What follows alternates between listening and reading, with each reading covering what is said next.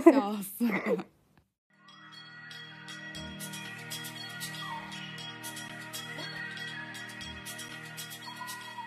那我们开始吧。又到了我们每周一的周一溜。嗨，大家好，我是最近 C P U 发烧的刘。大家好，我是最近拒绝被 C P U 的 Zoey。 你是拒绝被 C P U， 我真的已经最近脑子已经快炸了。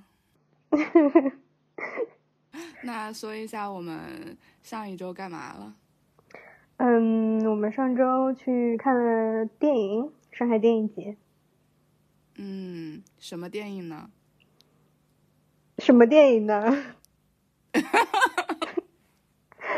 真的是要死！我真的是笑死了，两个人就在这里沉默了。什么电影呢？所以是什么电影呢？嗯，是那个巴赫曼的《沙漠之旅》。我们就是上海电影节唯一抢到的一部电影的票。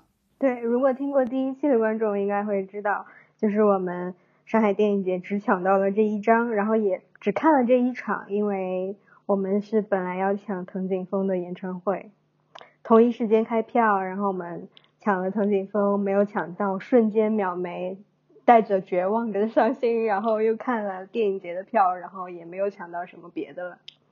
对，所以我们选择了这个。然后我们就在想，那我们就做一个有点标题党标题党的标题吧。这个好像有点绕口令，但没错，我们就是上海电影节虽然有那么多场，但是我们只选了这一场。对的，如果上海电影节只看一场电影的话，那我们的选择是巴赫曼《沙漠之旅》。那其实我们去看的那一天的话，因为上海最近一直在下雨嘛，对吧？嗯，我们去看的那一天的话，雨下的还蛮大的。其实每年电影节都是梅雨季，就每年都是把着伞，嗯，然后穿梭在街道上赶着去看电影，每年好像都是这样的。可能比较应景吧，有一点浪漫的气息和感觉氛围在，让你更加沉浸式的观影。嗯嗯，不过我也没有去参加过几次啦，我只有在一七年的时候是第一次去上海电影节。我当时是在国外，然后跟朋友约好了，然后飞专门飞回国一个星期，然后就狂看电影，一天赶三个场的那一种。然后这次是第二次看电影节。嗯，我其实还蛮少去抢这种票的，因为众所周知这个 app 我不是很喜欢。对，我也超级讨厌，就不说这个 app 是哪个 app 了，但是啊，超级讨厌那个广告，真的是就是在电影开场，就是之前，就是一七年的时候，在电影开场之前，他那个广告要循环播三次，然后一直在喊一个很无脑的一个 slogan， 太讨厌了，太夸张了，就真的是还很难用。那其实要不我们先讲讲这部电影当中，就是你有什么比较印象深刻的镜头，或者说某些方面我们觉得还蛮有感而发的。啊，可以啊。要不先讲一下这个电影的故事背景，你来给大家介绍一下。其实我是之前都不知道我们看的这部，因为我是一个非常讨厌剧透的人，所以我连简介都没怎么看其实。然后这个其实是根据真实的事情改编的，就是那个奥地利的诗人嘛，巴赫曼跟那个一个瑞士的文豪，算是一个传记类的一个电影吧。然后我对这两个人也没有了解，我在之前也没有做功课，然后我就去看了。你呢？你你有了解吗？哎，其实我没有怎么了解，但是我只是因为当时简介上有讲，他说因为这个以这个故事原型，他是一个诗人嘛，我觉得这个题材的话，它有一点像纪录片，是我平时蛮喜欢的一种形式，所以我当时在选的时候，我们俩在对，就比如说想看的电影的时候，我就把这一张就是截图下去了，我就感觉还蛮感兴趣的，就是可能我对人物的传记类的东西就一直有那个兴趣成分在。那他其实故事很简单，就是讲他跟这个费里斯坠入爱河，然后又分手，他其实为情所伤，然后为了治愈这个情伤，所以就去到沙漠，然后开启了一个逃避世界的旅行。对，没错。然后在这中间的话，就是你可以欣赏到一些还蛮好看的一些沙漠景色呀，就是可以随着它的画面吧去了解这一段的情感经历。嗯，对。那它其实是有一些女性自我觉醒的过程的，也是嗯、呃、很细致入微的在描述这些女性为情所伤，然后到追求独立意志的这个过程。电影里面的时候，她也她也有说，就是女主有说她从小时候就知道婚姻就不适合她，她其实从小就知道。那她之后遇到了这个男主，然后他们坠入爱河，然后相爱，所以他有一点点迷失了嘛，他就又又想说，那是不是也可以呢？也可以住到一起。后来，然后决定说，哦，不行，就是不能这样的。嗯，对，所以我是觉得，就是可能前期他是有这样的想法是存在的，但是经过这一段经历的话，他可能内心啊，或者比如说他的想法上更加的明确了，或者就就像电影最后他是从朦胧然后走向一个很清楚的过程，我觉得就有一点在打破他原有的一些自我呀、嗯、然后更加的对自己有一个更深刻的认知的那样的一个过程、嗯、你中间有没有什么特别喜欢的镜头？我喜欢太多了，我印象比较深就是他每每换一个场景出现，他的衣服都很好看，你有没有发现？嗯，我发现了，我还蛮喜欢的。对，然后就比如说他第一次跟男主相遇的那个晚上，他穿了一件粉色的礼服，就是有这种就是初次他们一见钟情，然后坠入爱河这个。就是最初的这个征兆就已经开始了，就从他的衣服着装就可以表现得出来。然后再到中间的时候，我是有嗯注意到，应该他们有特别设计吧，就是他在跟男主呃同居的时候，他其实是活在男主的有一种什么阴影下面嘛。他的着装是那种有点灰的那种蓝色调、绿色调比较多。对，是的，我觉得不能说是活在男主的阴影下，我觉得那个时候他有点趋同，因因为他可能因为他陷入了爱河嘛，就像你前面说的，他可能那段时间有一点点迷茫，然后他属于一个还在未知的一个状态。嗯，不是，我觉得他那段时间是有阴影的，比如说像开头的时候有一个那个电话的铃声，就是一直很吵的那个声音。嗯，然后再到中间，然后他那个男主就是在那边敲打字机的声音，就是那个声音就是特别刺耳。他其实这个声音是有放大的，就是他可能现实中也没有那么刺耳吧，但是他在电影里面是有特别放大，然后其实是有强调说他是有受到这个创伤的，就是他们这段感情里面他是有创伤的嘛。所以我觉得他其实是活在那个阴影下面的，就是他其实是在这段关系里面有创伤，所以他才会有这种代表着忧郁的蓝色的衣服的出现。嗯，我认同你，就是他在就是那段感情经历当中他就是有创伤，但是我觉得他在那个过程当中可能更加的就是他有一点点失去他自我的那种感觉，有一点趋同于男主吧，就是这一点，就是在这方面我发现我们俩还是有一点点歧义的，但没有关系啦，反正个人有个人的看法嘛。嗯，他其实一直在抗争嘛，他其实嗯、呃、对对对，想要回到嗯他生活的城市罗马，然后他一回去之后整个人容光焕发啊，就他其实有一直在抗争，他没有想要要趋同，他在跟这个他就他的男朋友跟这种那大男子主义在做斗争，但是又很爱他，所以对，所以那个时候他就像你说的他在斗争，因为他不知道他是要真的去依附这个男主，因为他又爱他，然后他自己的对于他自己的一个认知或者他的一个三观吧，这样来说就是又是不允许他这样去做这些事情的嘛，所以他就觉得很矛盾吧那个时候。嗯，然后我觉得男主也很有意思，就他在追求女生的时候真的是花言巧语啊。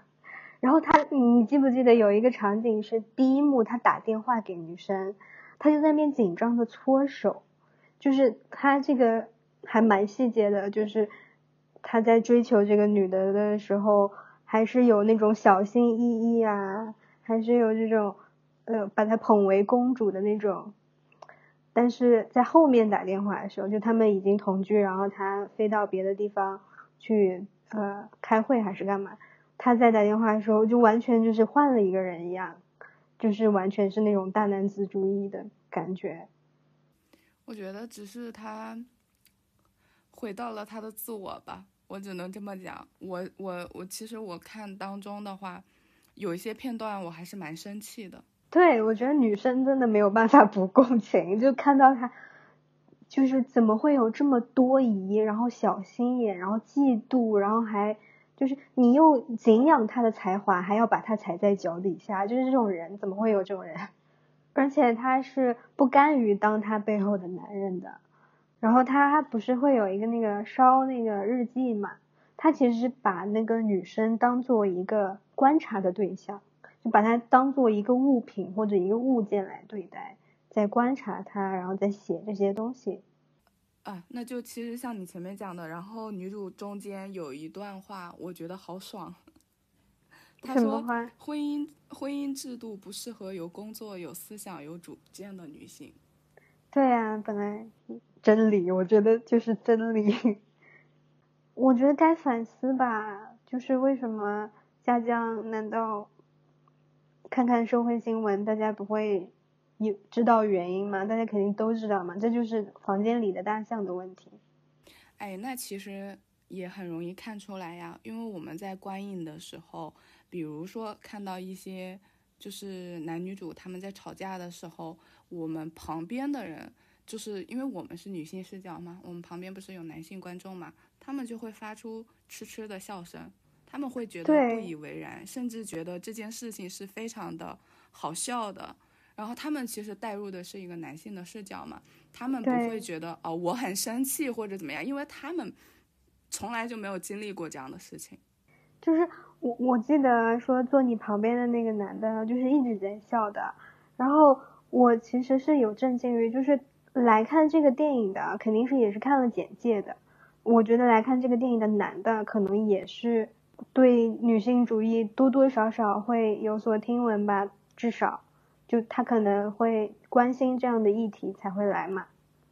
结果就是他在笑，就是就是男女主在吵架的时候他就在笑了，我就觉得嗯，我都要气死了，你怎么在笑呢？就是这种。而且而且他不是单纯的只是一个片段哦，他是多次，就是都是会在某一个节点的时候都是发出那种痴痴的笑，我就觉得是否有一点嗯对。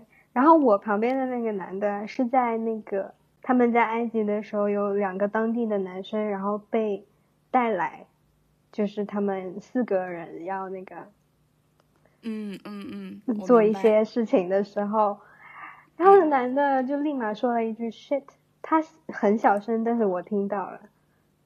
这个有什么好 shit 的？我就想知道。他是应该事后采访一下的感觉。不是，我觉得他是，他是以男性视角来替女性，嗯，就是他以男性视角来替女的感觉 shit， 但是他殊不知道这个女的。哦，我能明白你说的那个点。对，但是他殊不知道这个女生其实她就是这样子做。他就是要这样子做，然后他觉得这样子自由了，对吧？然后他这样子做完之后，他在那个沙漠上面翻了两个跟头，然后就大喊我自由了，我就是打就是复仇了，就是报复了那些小资产阶级主义的男的。然后我当时还很激动，我其实没有表现出来，但是我流了两滴泪。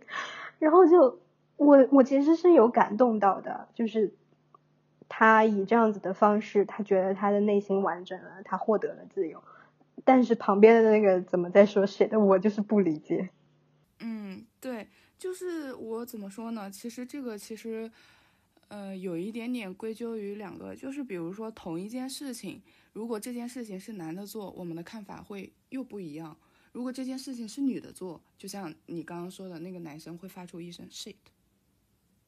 嗯，对，就是假设你说当时那个电影的那一趴就女主做的这件事情，我们换成男的，那其实他们嗯，就好像是在某一方面的接受度上，他们好像更能容忍那么一点点呢。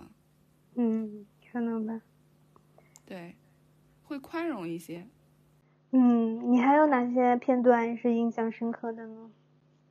我还有就是他们就是两个人在沙漠当中，然后坐着看日出的那一段吧。嗯，为什么呢？对，我觉得我觉得就是有一种呃重新开始了的感觉，就是真的释怀了。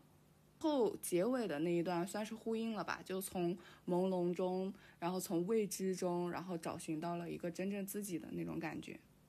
嗯。说起来我就想起来我一七年的时候有去看过一个纪录片，叫做《摇摇晃晃的人生》，你知道吗？啊，我我知道，但我居然没有看，我跟你讲。对，我是在电影院看的，然后也是一个很女性主义的，我觉得是一个很女性主义的一个纪录片，它是讲这个诗人余秀华。嗯嗯。然后这个整个纪录片其实是在那个穿越大半个中国去追你这个诗，然后出名了，跟她的丈夫想要离婚，然后就是全家都不同意，然后她母亲还被诊断患了癌症，一直就是在抗争这个事情，她最后还是离婚了，然后赔了嗯给了前夫十万好像是。对，我就记得这个我也是在电影节然后一个下雨的晚上去看的，就跟我们看这个《沙漠之旅》是一样的一样的一个夜晚。他其实余秀华其实他不是有脑瘫嘛，他其实算是一个残疾人。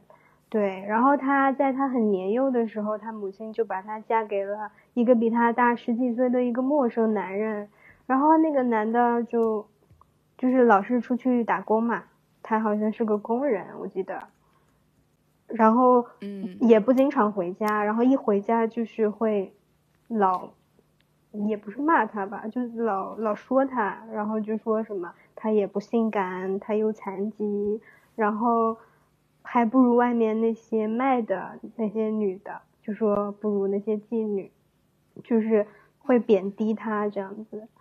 然后他们是没有爱的，然后再加上余秀华她成为诗人，她其实知识上面高很多的，就是他们没有情感上的共鸣，也没有知识上的共鸣，他其实是呃想要追求一些爱，就是简单来说，嗯，所以他决定在他儿子都已经上大学的时候说我就是要离婚的，不愿意妥协，就是要离。那他父母其实是碍于就是村子里面的人对他可能会有看法，这个这个年纪了为什么离婚呢这样子，所以也不太同意。嗯，算是冲破了一个桎梏吧。对，然后他因为呃写诗出名了，然后也出书了，有了很多版权费，所以他就爽快的就说那我就掏钱呗。她丈夫也一直不同意离婚的，但是他们离婚的那天拿了离婚证，可开心了，拿了十万块钱，可开心了。那余秀华我觉得她其实是很聪明一个人，他我在看的时候就觉得就是他还蛮有幽默感的，就是我没有想到说就是他可能说话也没有那么利索，走路也没那么利索，但是他思维就是很快，他思维转换很快、哎、其实这一点的话你从他的诗句当中其实你是可以感受到的，他这个人应该是个蛮浪漫蛮幽默的人，就是你从他的诗里面你是能知道他很浪漫的，但是你从他讲话、嗯、你会发现他整个人思维是转得很快的，然后他又很有幽默感、哦、之前上过央视董卿他主持的一档节目叫《阅读者》，然后他去阅读他的诗其中的一首嘛，然后我当时就觉得嗯他还蛮那个的，然后这个纪录片也拍得很美，然后就是一些农村的风光再配上他的诗，然后当中会有一些就是节选然后读出来那种。但是诗这个东西，我觉得买的那个书哦，就只有前三就前三首是好听的，后面就算了吧。嗯，但是你不觉得诗是可以就是拿放在床头，就是没事有事儿都可以随便的翻一下，无限翻阅？就可能小说或者有些小说，比如说一时间我们看完了，我们可能就放到一边了呀，对吧？哎，我想起来，我就是可能是因为看了这一个电影，还是因为我在看这个电影之前就对诗感兴趣。反正我在一七年到一九年的时候，我还写过不少诗呢。我也写过，但是都是嗯，现在说出来的话就感觉还比较羞耻。我可以我可以读一两个我写的啊，可以耶，我是我比较喜欢的叫做赤道以北。我两脚踩在赤道上，身后以北划分出三个光年，以外以北的广大孕育出一个冬，从热带出发，穿越雨林，冲刷掉罪恶与无奈，准备好借由主动接受鳏寡的命运安排。作者子弹旅行，挤进冬天的缝隙过一个礼拜。南方蜻蜓躲开窥探，把规避的风险与难堪重新注视起来，不必挂念着缘由，比薄情更添一份决绝。至此往后的日子不会再有风。挺好的，这个是二零一八年五月十二日写的，嗯，蛮美的。啊，这个我不做评价，我感觉评价的也挺羞耻的，就是很羞耻啊。现在在看，哇，我现在在看之前写的，就是我前面读的那个什么最后一句什么死死什么的，我就啊，好羞耻。对啊，我有时候会翻自己以前发的一些东西，我在想，天哪，我那时候脑子里装的啥呀？什么死前最开心的一刻的时刻，在说什么东西啦？是的，那我们回归正常吧。我们因为我们聊的是电影嘛，那其实嗯，围绕电影，我们有没有就是遇见过什么有趣的事情？有趣的事情，对。哎呦，你知道那个我在国外读书的时候，有一个电影院是可以喝酒，是那种艺术院线，你知道吗？嗯。然后它是会有那个舞台的，它有的时候会组织那种舞台剧，或者是那种小的剧场，然后会有那个 drag queen 过去表演。嗯。然后在然后在平时的时候，就是作为艺术电影的播放场地，然后就是你可以带酒进去，然后也可以买酒，就是它有一个吧台是可以 order， 就是你可以带一整瓶红酒进去。哦，那还蛮爽的。对，它是有现打的那种呃啤酒呀、扎啤呀，然后也有就是瓶装的，然后你可以直接买一整瓶的，就是各种酒都有，嗯、还蛮爽的。就是买买可以买鸡尾酒进去，嗯，然后它是前面几排是有那种小圆桌，然后后面都是正常的椅子。那其实就整个氛围的话都还蛮放松的哦。哦，对啊，然后我记得我在那个电影院看了蛮多有意思的电影，它有有时候会放那种老电影嘛，像什么侯麦的那种。那其实你说到这个电影院嘛，然后你不是说它相当于是一个艺术院线吗？就可以给大家分享一个，就是国内哦，就是有一个平台，它是挑某一个地方的一个特定影院，然后特定时间，然后在那个影院放那个电影，然后它公众号就叫全国艺术电影放映联盟。就是大家如果喜欢艺术类电影的话，你可以关注这个公众号，然后比如说某一天它上面推送了什么好玩你感兴趣的电影的话，你就可以去看这样子。因为有时候就是大屏幕上的观感跟你自己在家看可能不太一样。嗯，对呀、啊。哎，那这个那这个公众号是面向全国的吗？对，全国。就可能比如说，因为我之前有看过他在杭州的一个什么线下嘛，放过步履不停。嗯嗯，然后像上海呀，它也会有，但可能就有可能它因为它电影院太多了，有可能跟你住的地方有点远，但它是全国都有的。嗯，那还蛮好的。对，哎，我记得我们上次去的那个书店也是有那种小型放映，然后它也是放一些老电影。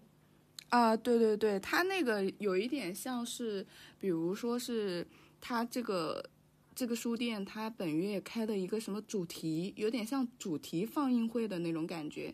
因为我前一段时间不是去武汉玩的时候，嗯、然后也是在路途中偶然吧遇到了一个Woody Allen 的电影放映，就是他书店在做一个 Woody Allen 他们的一个电影的整个人影集这样子，然后他整个人生的一个这样主题的一个活动，然后他也会有这样的一个纪录片的放映会这样子。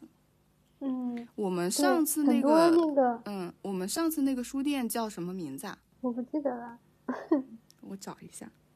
那个我记得那个书店的名字特别搞笑来着，就是他。他那个谐音谐音很搞笑，就是我是记得，就是很多那个艺术院线，它其实都会有一段时间出一个什么主题，然后比如说呃王家卫回顾展这样子啊、哦、是的，然后侯麦回顾展对，它会有一些这种主题性的，然后那段时间就会播这个系列的电影。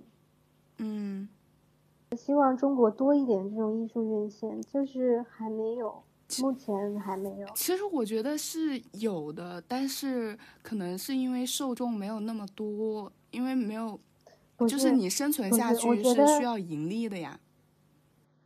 我觉得其实是版权没有，然后为什么没有版权，是因为我们的审核过不了，就是它这个东西放映是要过审的。嗯，这个这个，就是我们小型放映。小型放映还可以，但是如果是院线的话，它其实是有很多限制的嘛。就是希望国内就是电影分级啊，然后这个话题管制啊，这个话题有点有点有点有点有点超了。好好好，就到这里。管制啊，就到这里吧。对，就到这里。你找到了吗？哦，就那个，我找到了，掏粪。对，我记得这个名字有一个谐音很好玩，就是上海掏粪，掏粪书局。对，掏粪书局，掏是其实是一个苇字加一个稻田的一半的那个掏，然后粪是奋斗的奋啊。对，也是一个蛮有趣的书店，有很多外文书可以看，然后也可以有小型的放映电影。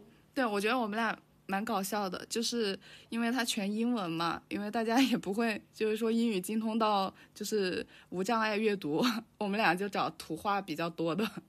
嗯，然后时尚行业的书籍还蛮多的啊。对，是的。哎，我我突然想到一件事情了。什么事情？就是这一次我们不是去那个上海电影节，然后去看这个嗯、呃、电影嘛，嗯，然后我就会。就是大数据的魅力吧，它就会给我推送很多关于上一节这段时间的一些内容，我就会发现就是很多有很多吐槽本届上海电影节会出现了很多不文明观演的一些现象，就大家网友们俗称俗称是纪律委员啊。对，最近还蛮火热的这个话题。是的。那其实我们那一场的话其实还好，我感觉普遍相对来说还比较安静的了，观观演来讲。对。哦，这次有一个特别的我才发现，就是以往就是我可能也参加的比较少，但是一七年的时候我看了那么多电影，大家都其实只鼓一次掌，就是他开始滚动字幕的时候大家就来鼓掌嘛，然后鼓的时时间比较长，然后就是鼓一次掌。那这次我就发现说，哎，我们鼓了两次掌，也就是它字幕全部放完之后，大家又鼓了一次掌。呃、虽然说算是给幕后人员也投去了一份鼓励啦，就是尊敬。对对，就是有一点稀稀拉拉的，鼓的时间很短，但是鼓了两次掌。然后我就发现大家评论说，好像这次去电影院看，然后大家好像都是鼓了两次掌，是吗？但我其实有看到，就比如说，好像是说。呃，放到哪部电影的时候中间吧，就类似于就是我们看的这部电影嘛，就是《沙漠之旅》，然后比如说讲到那个婚姻不适合某种女性的时候，我有看到有网友说，在这段话结束，就是女主刚说完的时候，就听到有人在那里鼓掌应该是女生吧。对，我觉得我觉得以后会更多，就是以后以后就听到什么或者看到什么精彩的地方，让大家就开始放肆的鼓掌起来。呃，以后可能鼓掌会只会更多了。对，大家应该更放松了吧，更 free 一点了吧。对，等不到结尾的时候再鼓了，现在就必须鼓。嗯，是的。但其实感觉可能因为我们看的比较少吧，就我们这一次观影下来没有觉得有什么不文明的现象，就还蛮好的。嗯。嗯，对，像我之前去看，我就很记得，我就是在看那个纪录片的时候，摇摇晃晃的人生的时候，前排的那个女生就一直在吃那个饼干，然后她那个饼干是一个一个一个小包装，然后那个塑料袋的声音特别大声，我就很想踢她的椅背，叫她小点声，或者别别吃了。你就别吃了，我真的很想踢他，但我忍住了。你说踢椅背这个东西，我也是不能忍的，我很讨厌。就我跟你说，在观影的时候，他在那边一直，他在那边一直就是搓那个塑料袋，然后那个塑料袋的声音真的很脆，就很响。嗯，然后我又坐的比较后排，就听得很明显。然后我就很想提醒他，但是我当时我真的比较怂吧，我就没有。我就忍了，我要是现在我绝对踢他不知道八百回了。但是我真的在观影当中，我曾经有过就是看电影的时候，后面应该是个小孩吧，一直在踢我的椅子，就是因为我头靠在那里，他就相当于是在踢我头跟脖颈之间的一个位置，一直在踢一直在踢，我甚至中间就是有提醒过一到两次，然后无动于衷，旁边还有家长哦，但是还是无动于衷、啊、对，后来我真的忍受不了了，就可能声音大了一点，其实你在提醒的时候你也会控制自己的音量嘛，毕竟旁边还是有其他观影人的、嗯、可能第三次的时候我真的受不了了，所以就可能声音大了一点，然后才稍微的收敛一点，但是我真的很烦别人踢我的椅背，真的就很不能忍。哦，我还有一个更奇葩，就是也是一七年的电影节，就是我在看一个关于艺术片的那种纪录片，然后我当时还是刚下飞机，然后就放下行李就去了，就是整个人还是一个很困的状态，然后就迫不及待去看了嘛。然后当时就是在第二排还是第三排，有婴儿在哭哎。Oh no! Why? 为为什么？就是对啊，就是一个艺术的纪录片为什么会带婴儿过来一起看？然后那个婴儿就在哭，然后旁边的人实在是受不了了，然后就站起来就说那你出去，那然后那个女生就真的抱着婴儿就出去了。那会不会后来我们才会不会就是他其实因为他自己就是对这个电影是感兴趣的，但是他没有办法，就他这个角色让他没有办法，可能吧，但是就是还是蛮奇葩的，就婴儿一直在哭喂。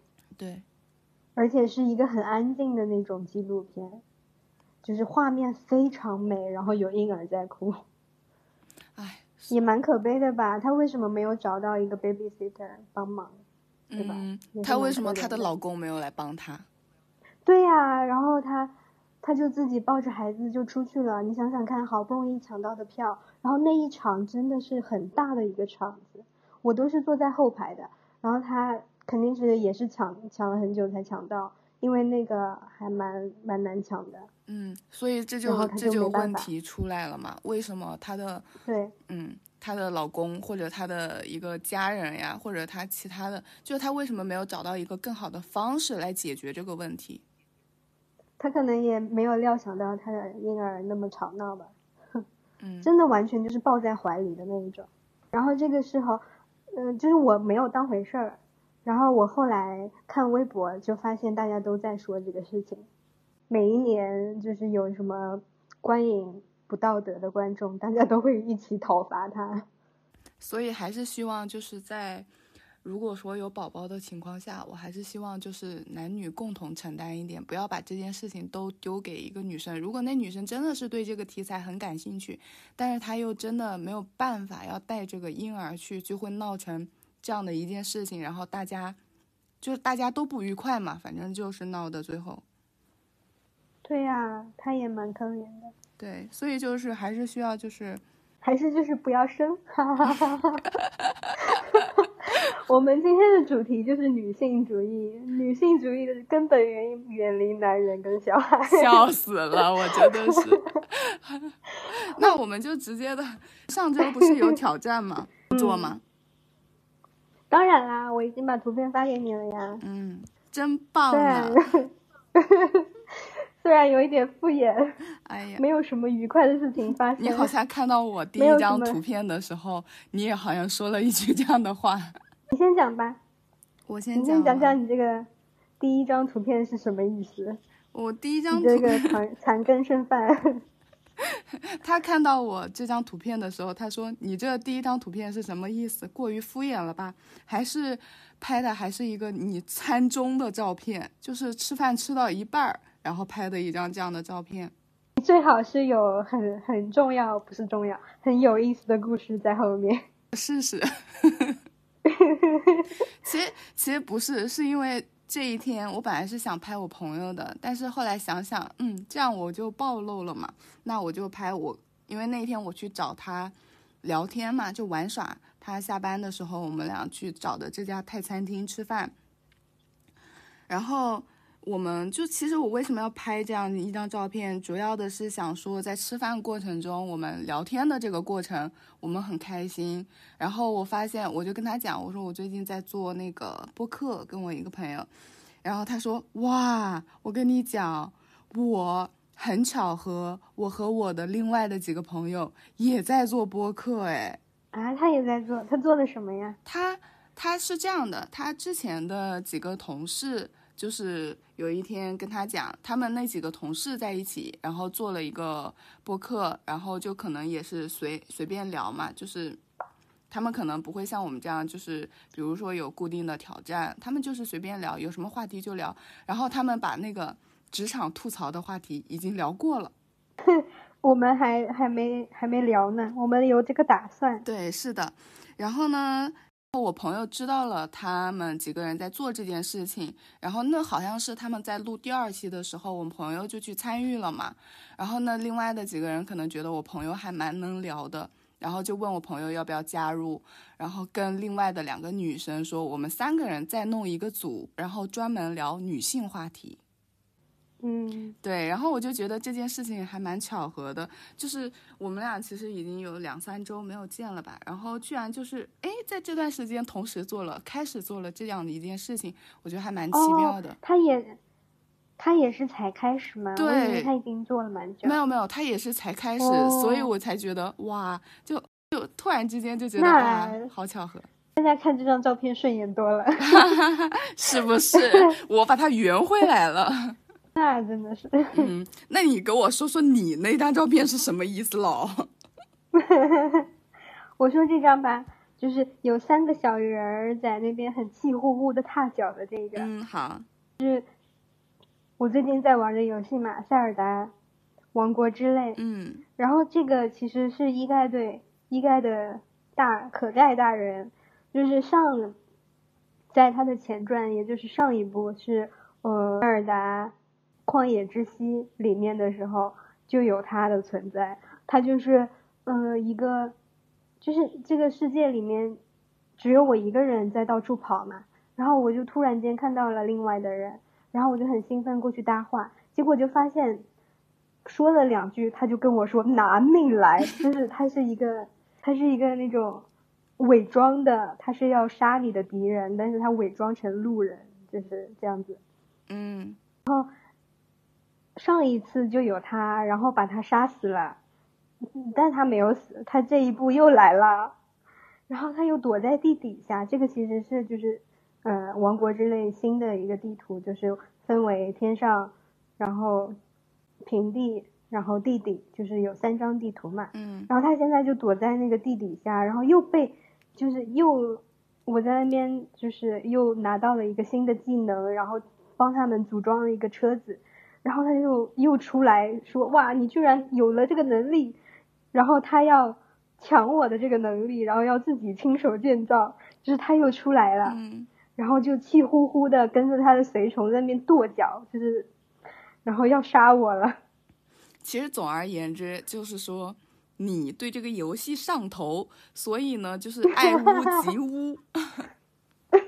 不是，他很可爱，就是你看他，就是他有那么多的，他是一个一概队，他是一个队伍，他有那么多的随从，就是小弟，嗯，他有很多小弟，然后有很多的根据地，他是抢了很多地盘，然后作为他们的据点。就是你看他是一个这么庞大的一个组织，但是他整个人很滑稽，嗯，就是他，我以为他是什么大 boss， 你知道吧，嗯，但是他出来之后就很搞笑，他就开一个车然后就要撞你，就是有点无理取闹那种，就是在耍什么小脾气的感觉，嗯，就是很可爱，嗯，很无厘头，就是又可爱然后在那边跺脚。对， 你, 你有看我第二张图吗？有呀。你你觉得我是在想表达什么？你猜猜看。嗯，中年男人悠闲的午后。哎，你你给他起的这个名字还蛮有趣的呢。其实那你要表达什么嘛？其实差不多，就是这个图片已经很直观了，就是夏日的午后嘛，在一棵树下，两个男人然后坐在那个躺椅上面，然后悠闲着看着马路上来来回回的穿梭。其实他们应该是卖椅子的，我觉得。你到底是不是嘛？你也没问。是吧？我没有那个勇气，我社恐。对，其实就是相当于是我出门的时候刚好碰到，然后我就觉得哇，他们好惬意啊，听着蝉鸣，虽然说 嗯, 嗯就这样躺着还蛮舒服的，就感觉嗯我在奔波，他们好惬意啊，这种生活也还蛮好的吧，就感觉。嗯，就单纯的只是觉得这个图，这个图让我想起来，在越南的时候，就经常在街上看到那种骑摩托车，然后后面就真的绑了特别多东西啊，有哎，就是比比如说，对，比如说这样子的椅子，然后它就垒到很高很高，然后绑在那个摩托车后面，然后就在那边骑啊，有的有的有的，好危险，是的，有的有的有的。哦，就说一下，就是因为这个图片的话，因为只是单纯的就是我们在形容嘛，那图片的话可能就是在 B 站的时候我们到时候也会放上去。嗯，这个照片起名字叫 C L V。 C L V 是什么意思？这就是生活。 OK OK OK， 非常好。好，就就用它了。那你说说你下一张吧。然后下一张，这就是我们看完电影之后，然后我乘了计程车，然后回家的路上，一个下雨的夜晚，看完电影家的路上。嗯，但是这个不是视频吗？这个、视频，你我是视频，但是我我截一段好了，我就截一个截屏好了。Oh, OK OK OK。然后这个就是那天不是已经很晚了嘛？我们看完电影出来已经十点半，有吗？十点半过后了，快十一点了。对，然后其实蛮晚的了，然后又是在下雨，其实很难打到车，我也是等了蛮久的。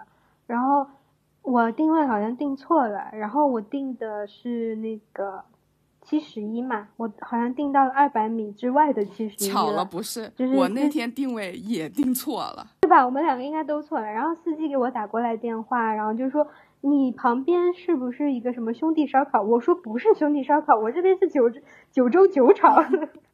然后他说，然后我说，他说你不是在 seven eleven 吗？我说我是在 seven eleven。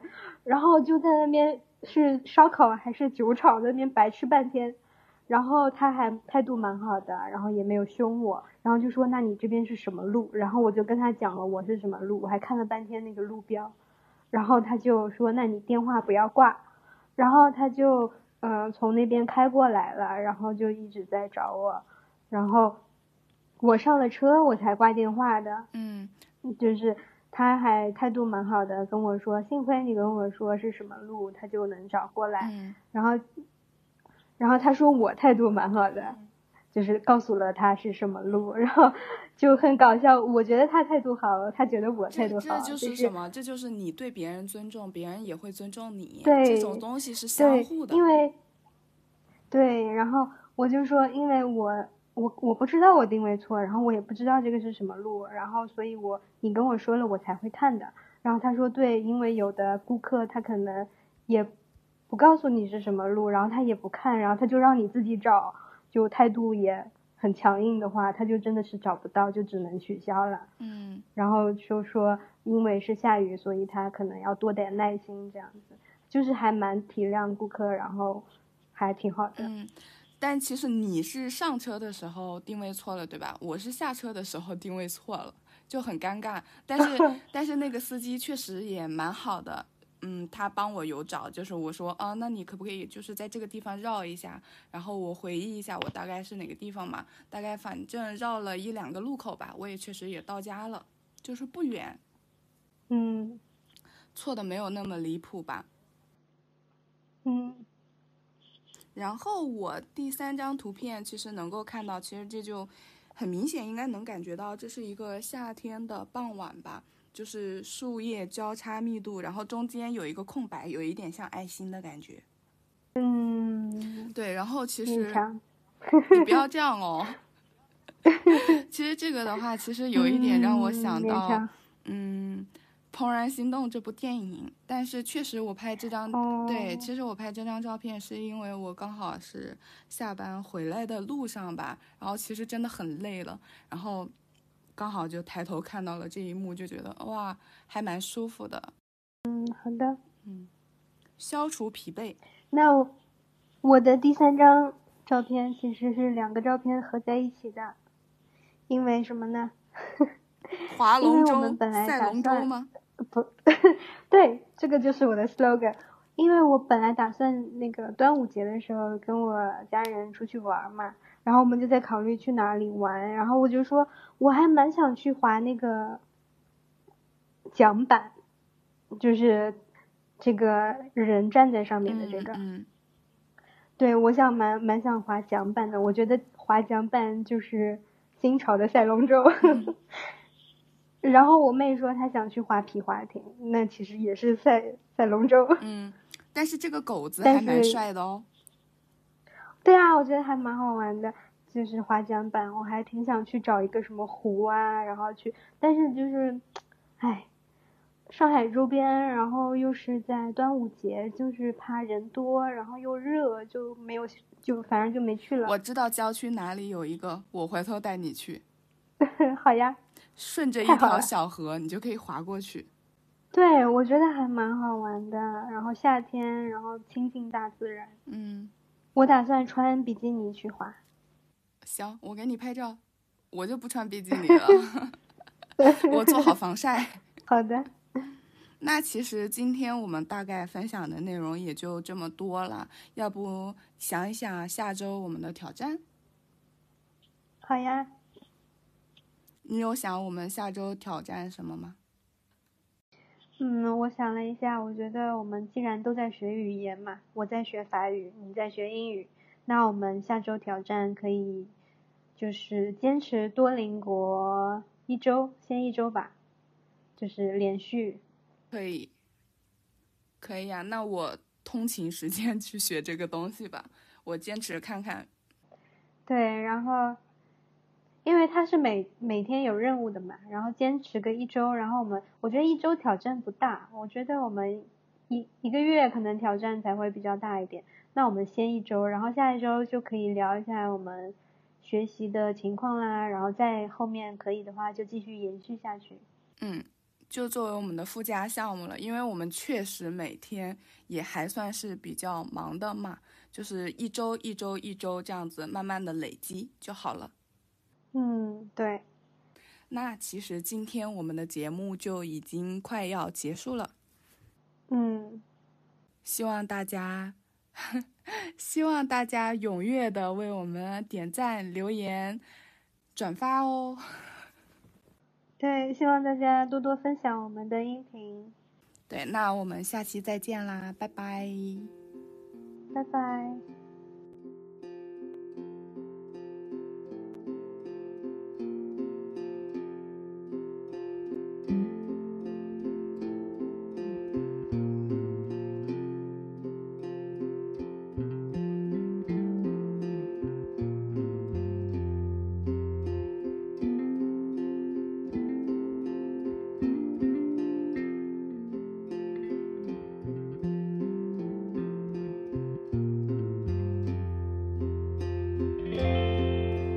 Seva eleven and you. Tại đi ngàn nên trong theo chân cô. Tuần năm cô hiểu kim công thằng nhà. Trong tay sẽ để cô về và đi people. Cái Seva eleven help boy.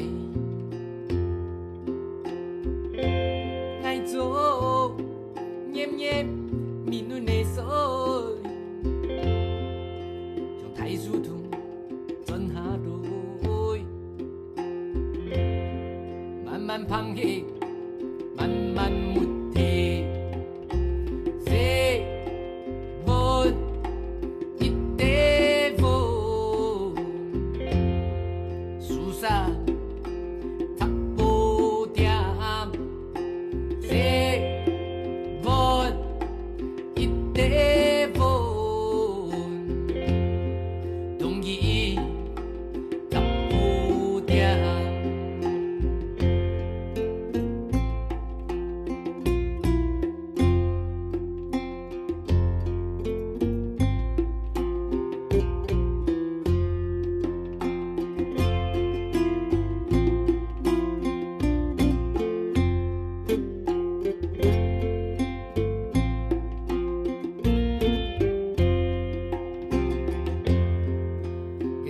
eleven真強，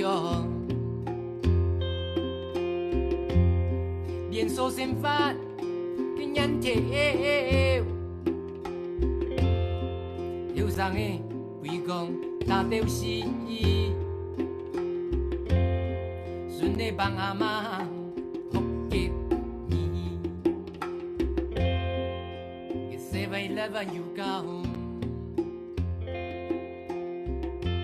連同政府欠債也會交，上山下海又包山包海，又seven eleven。